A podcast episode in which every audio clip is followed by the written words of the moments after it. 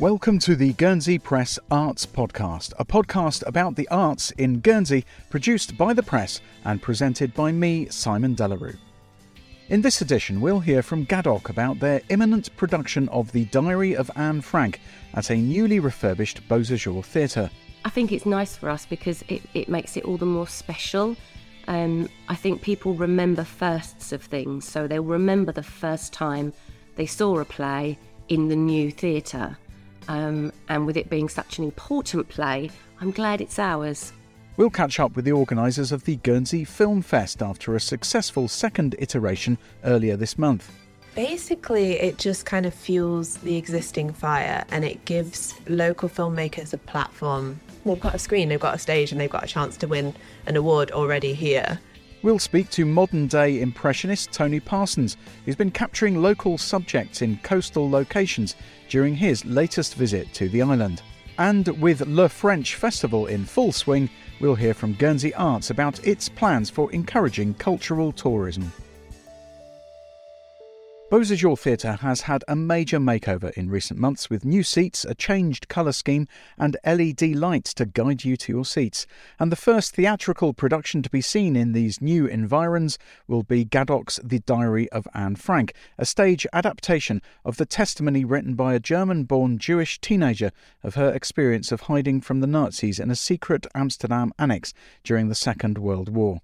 I went along to a recent rehearsal and spoke to Danny Barker, who plays Anne's father Otto, Alex Kubra Barnett, who plays fellow fugitive Petronella Van Daan, and to director Danny Robin. And I began by asking her why she had chosen to direct this play. I'm very interested in history and historical stories, uh, whether or not it's um, war based or just any any kind of history really. And uh, I was looking up uh, list, and the Diary of Anne Frank popped up in that list, and it it just yeah, it just struck me that was the one. I just wanted to do it because it's such a profound story. It's poignant, it's powerful, and it's perpetually relevant as well. There's a lot of themes that are still very relevant today. And so, tell me about this particular adaptation of the story. I mean, when was this uh, stage play brought about, and, and uh, what sort of histories it had?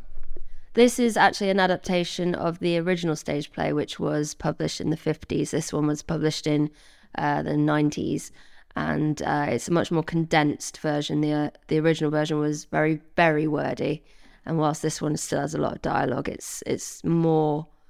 Um, it, it takes certain moments of um, the Anne Frank story and and compounds it, I guess. And uh, Alex, can I ask you uh, about your character, Petronella? Um, she's uh, she's very brash. She's very outspoken. Some might say a bit of typecasting going on there. um, she brings um, some of the humour to um, to the attic, which, from an audience's point perspective, is kind of needed um, because of there's lots of lots of tension, lots of um, lots of stress, lots of challenge. Um, but she's also very, very feisty. Um, so does maybe get into a few arguments along the way. Most people will be familiar with the story of Anne Frank to some degree, uh, and they'll come with certain expectations potentially. Uh, you mentioned the humour there. I mean, in what way will uh, audience members, do you think, have their expectations met or confounded? Um, I think they'll probably think that it's all doom and gloom, um, but it is a depiction of normal life in a confined space. Um, and no matter what space life happens in, there's always a range of emotions. Um, and you see those all the way throughout the play, whether it's, you know, the ending that everybody knows to expect, um, but also those lighter moments when the characters are just sharing a meal or moaning about the meal, um, and, and, and every other motion in between. And uh, Danny, what does uh, the character of Otto sort of bring to bring to the party, as it were? I imagine, I imagine um, that uh, the the portrayal from Anne herself is likely to be a sort of matter of fact if it's if it's um, uh, uh, going by what we read in the diary, but to have the father figure there as well presumably brings out quite a lot of the emotion. Uh, yes, I think I think that it does. Although I, I think uh, Alex kind of um, uh, sums it up very well. This this idea that what we're representing here is a normal life, such as it is in this confined space for sort of eighteen months, two years, um, and in that you have the normal familial relationships going on. So you've got teenage daughters, and you've got mother and father trying to cope with teenage daughters. So you get an element of that. There's some frustrations in there, but there's also moments of, of levity where I'm dancing around with Anne because that's what you do. It's a lovely father daughter relationship that is comes to the fore for the most part of the play, and all the people who know the diary will know that there was a sort of a shift in that relationship as Anne got older. Um, but throughout this play, uh, until uh, until the end, you get a sense of the the very sort of supportive, loving, caring father who perhaps cares a little too much and doesn't confront some of the problems um, uh, and is accused of doing so during the play, in fact. So yes, it's an interesting uh, dynamic, and as a father myself, it's it's actually been quite easy to sort of imagine how that might be. Three teenage daughters. And um, what do you think that the audience might bring to this particular production, given that you are putting this on in an in a territory that was itself occupied? Um, I hope they see a, a different perspective. I, I, think, as we've been saying, there is there is a sort of preconceived idea, uh, however limited people's knowledge may or may not be about the books themselves. They do know the the larger story, and that is obviously represented uh, at the end of the at the end of the play. Um, but I think they bring their own knowledge and therefore expectations, and they will be not surprised and surprised, I think, in equal measure. I, I think that you've got that sort of sense of reality of life is perhaps a bit of a surprise, and that there are moments of humour. And I think as a cast, we've tried to inject a bit of humour too. I think the writing is uh, is great, uh, and you can create some humour from the situations just because of the dynamics of the cast. And I think that's been important for us because it is a difficult subject, obviously. So I think between us and the audience, we bring our own sort of schema and previous knowledge, um, and you that sort of shared knowledge helps to enjoy it afresh every time. And Danny, what are you hoping that audiences will take away from this uh, production? I hope that they take away the fact that these were just people. They were humans. They weren't just caricatures or anything. They they are more than just poster children for a very terrible time in history. And I hope they learn something and uh, they come away with compassion and, um, yeah, just understanding. I must ask you that um, you're putting this play on at a, a, a, great time in, in terms of the history of Beau Sejour Theatre. It's all been done up just for you, uh, or just in time for you, anyway. So, uh, what's what uh, do you anticipate that's going to be like for audiences and for yourselves? I think it's nice for us because it, it makes it all the more special. Um, I think people remember firsts of things, so they'll remember the first time they saw a play in the new theatre. Um, and with it being such an important play, I'm glad it's ours. Yeah. Because I'm hoping that people will look at it as a historical piece, but as Danny said, it has still has so many parallels with um, with modern day society, um, and I'm hoping that that people will go away and maybe reflect, maybe challenge some of their preconceived ideas. Um, but I think that it's all sparkly and lovely. Will will maybe add add to add to the um, the specialness of that experience for the audience. And if I can ask you finally, Danny, um, I, I, believe you've taken the decision to have uh, all of the actors on stage throughout uh, the production. What was the thinking behind that, and and what uh, purpose does it serve? I wanted to torture them. no, uh, it, it just makes sense that um, as much as possible to keep them in that confined space, to give them that mentality of being trapped. Um, that there's only one real exit in and out of the annex, which is in and out of the annex. There's a WC off stage, but you don't see people going in or being in there. Um, but it's literally just people are on stage for, for 99% of the time. And I, I feel like it, it, it helps give that, that atmosphere of claustrophobia.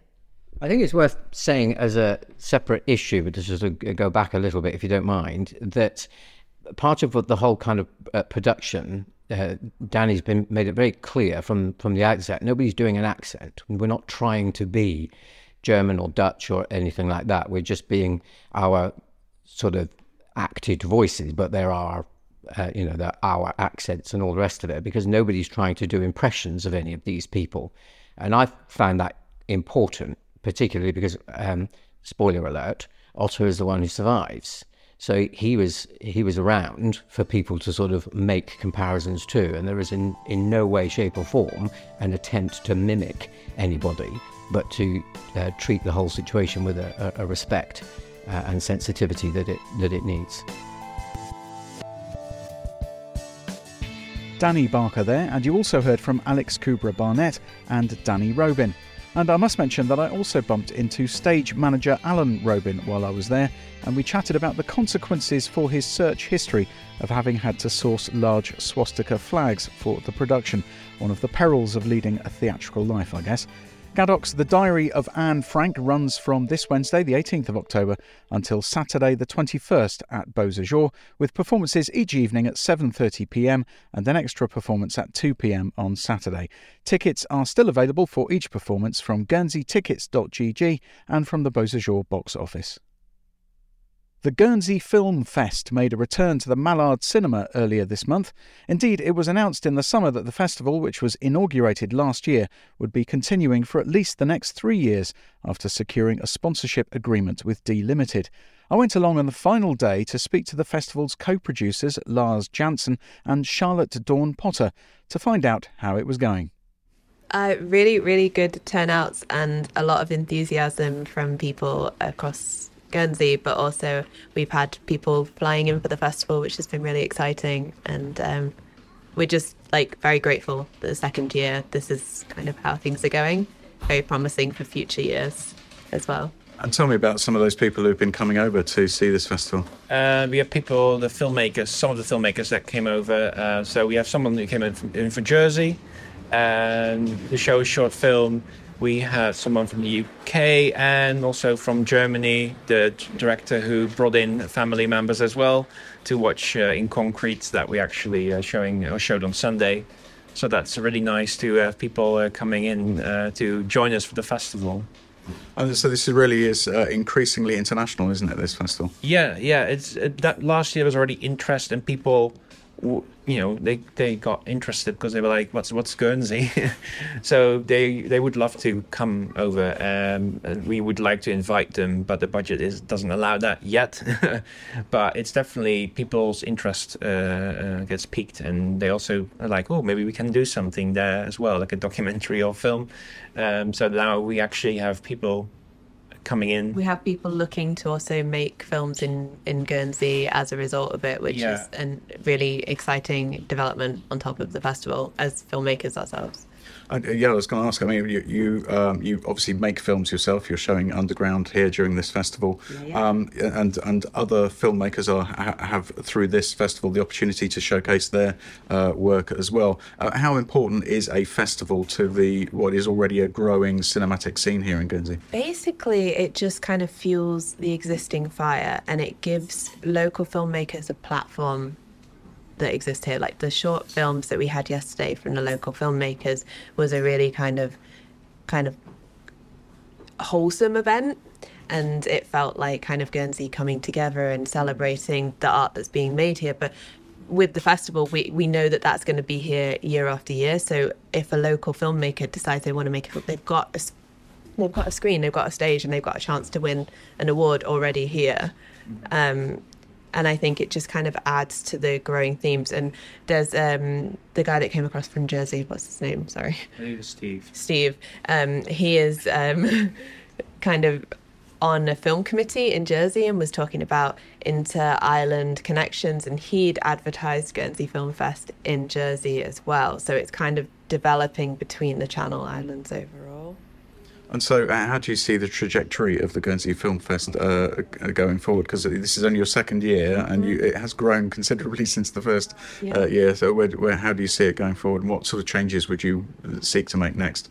Well, we'd love to have uh, panels in the future with filmmakers, so people can ask questions about films that are existing, um, just to continue to kind of celebrate any film that is associated with Guernsey and kind of have different exhibitions to explore different avenues of Guernsey's history and Guernsey's art, Guernsey's environment. I, I just think we can continue to kind of grow little by little. Yeah. The the name of the director of the who came from Jersey who made Superbird show is called Mark Maitland. So it's not Steve, but the character he plays is Steve. Okay, That- that's where the confusion. Let's just like get that straight for the for the interview. Um, um, so yeah, but I think it's great because we had uh, a young director who made Children of the Night, and he came over and has a local actor in the lead. Harry is the local actor. He's in that. Um, so we had quite a nice turnout for that, and a whole lot of family members came over to watch the film because it's never shown here in cinema, uh, and it's released in the US, not in in UK yet. So it was nice to show it, but it's also nice because we immediately had, you know, the local filmmakers chatting And we all went on a little night out last night. All of the local filmmakers and Will. introduced uh, And he saw Guernsey in every sense. yeah the Guernsey nightlife. It's it's really nice to immediately see that they're kind of chatting up and uh, kind of networking. I mean, it was all very casual, but you know, I know pretty sure at some point you know they're going to be collaborating in, in some form either in the UK or the other way around. Hopefully, of course, in in, in Guernsey. Uh, but also it would you know kind of give resources because he probably will have contacts and he has experience with that film, uh, which was uh, partially shot in, in France in Normandy. So they can exchange experiences uh, and interest in film. So I think it's a nice, nice natural exchange between uh, filmmakers from different parts of the world. Well, not far away. I- I've been imagining that you might uniquely be cursing the weather this weekend because uh, I, I, I was concerned for you that it might mean that people go down the beach rather I than coming think to a. it does probably well, very uh, likely affects people's decision to come. Um, but last year, if it rains, people don't leave the house. yeah, So, you can stay at home we and need watch we need Netflix, for next uh, year weather gods, cloudy, cloudy weather. It's cloudy, mild, occasional shower. Then that's probably the best weather. But you never know. But I mean, the car park out there is, is packed. So I mean, you, you you've you've done pretty well. Yeah, I think it also depends on what you're showing. so I think the, the the more local themed projects or locally made things are definitely more interest, but because people talk about it more.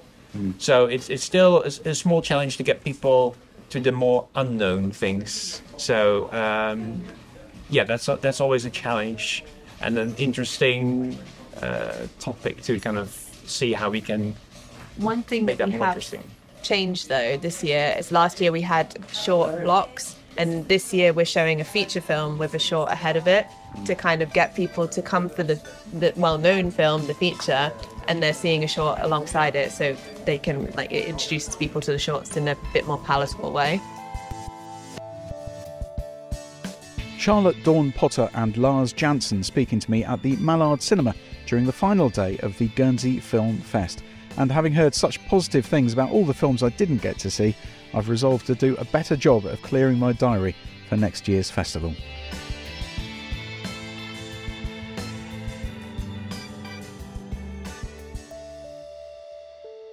Le French Festival had the streets of St. Peter Port bedecked with the smells of smoked garlic and cheese, the sounds of storytelling and accordions, and the sights of street art and cashmere from the moment the traders and artists arrived from Normandy last week. It was timed to coincide with the Renoir exhibition at Candie, but the focal point was down at Market Square, where I met the head of arts development at Guernsey Arts, Russ Fossey, as this seemed like a good time to talk about the seventh of their nine pillars of their 10 year plan for the arts, which focuses on cultural tourism. Actually, we're talking about this today in sort of real time um, because we, we wrote this document 18 months, two years ago.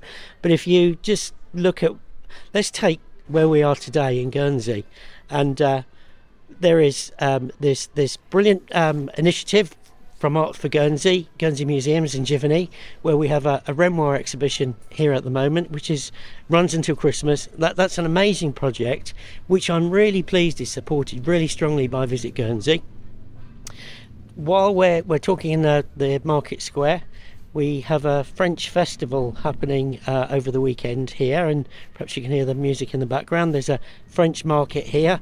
Guernsey Arts have worked with Visit Guernsey to uh, develop this this short festival, um, which which has like things like the, the French festival and, and French food menus, but also um, Guernsey Arts has been bringing over some French street performers, some French bands, um, to create um, a real atmosphere around the, the, the French theme, but also to remind us of the our close relationship with France and you know and how we can and hopefully look to develop that relationship in the in the near future.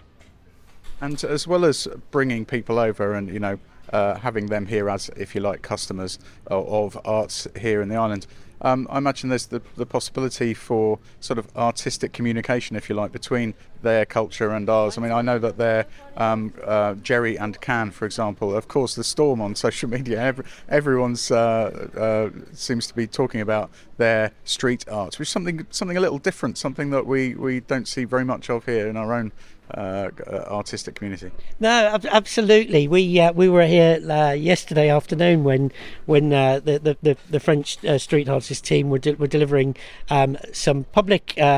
Uh, or street art for, for children just, just, just here. And um, it is really interesting to see uh, Guernsey's reaction to, to, to street performance.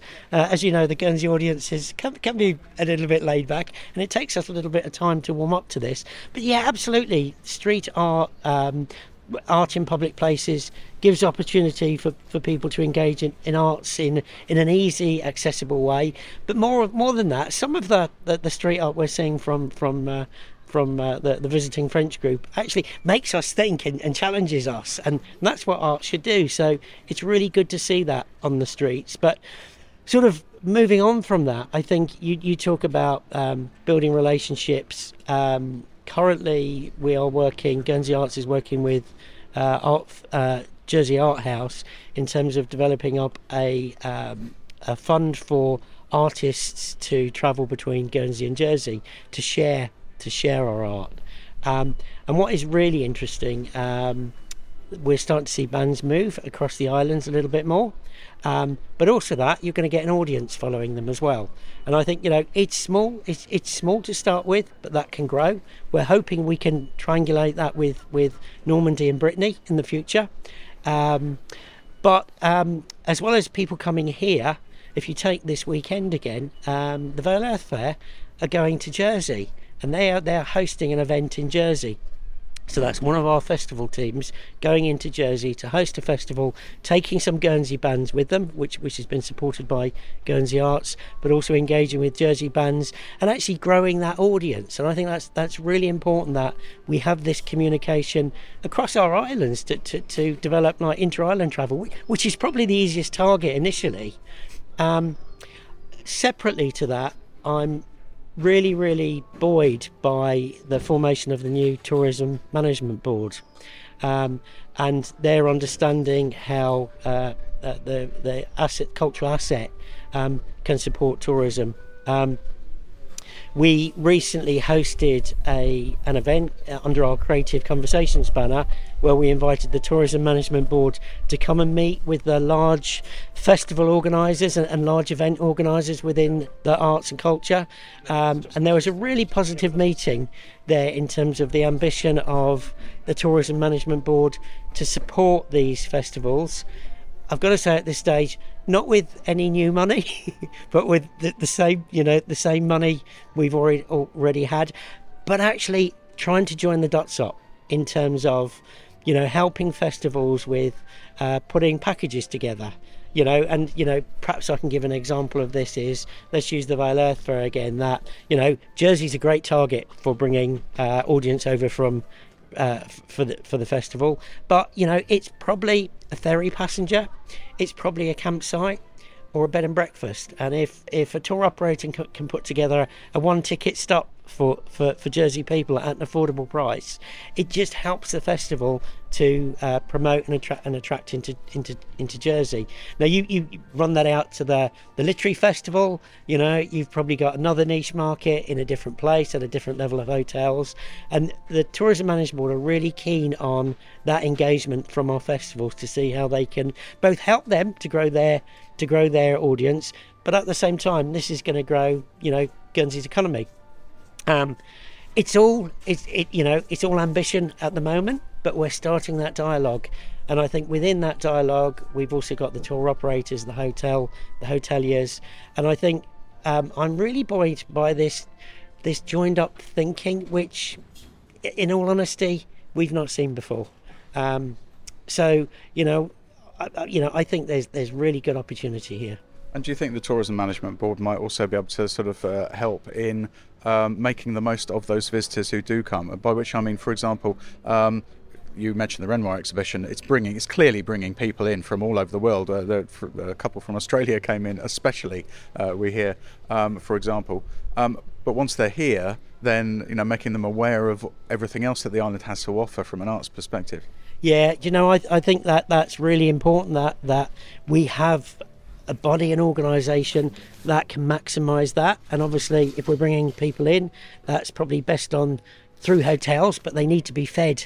They need to be fed this information, whether it comes from Visit Guernsey or it comes from from different uh, a different organisation. I don't know, but you know, I think that's a trick Guernsey's missed for a long time. That when people are here, they're obviously looking things to do locally and in the other islands, and that that information needs to be fed to them easily and simply. Yeah, so I, I, I hope and think the Tourism Management Board will start, as they get their feet under the table, will start to talk more to develop all, all, these ideas you know and we've just talked today about you know our current assets but we, you know we've also talked about Renoir but we've got the the Victor Hugo the ambition for the Victor Hugo Centre there is so much asset that Guernsey has here in terms of its culture, its heritage, um, that I don't think Guernsey has started to sort of harvest. And uh, if, if we get this joined up thinking, I think there's, there's a good opportunity for uh, cultural tourism to be part of the offer.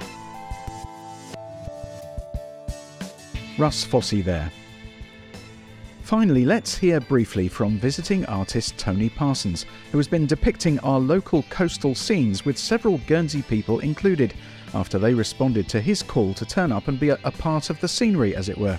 I bumped into him at Market Square after having spoken to Russ Fossey, so I asked him about his work.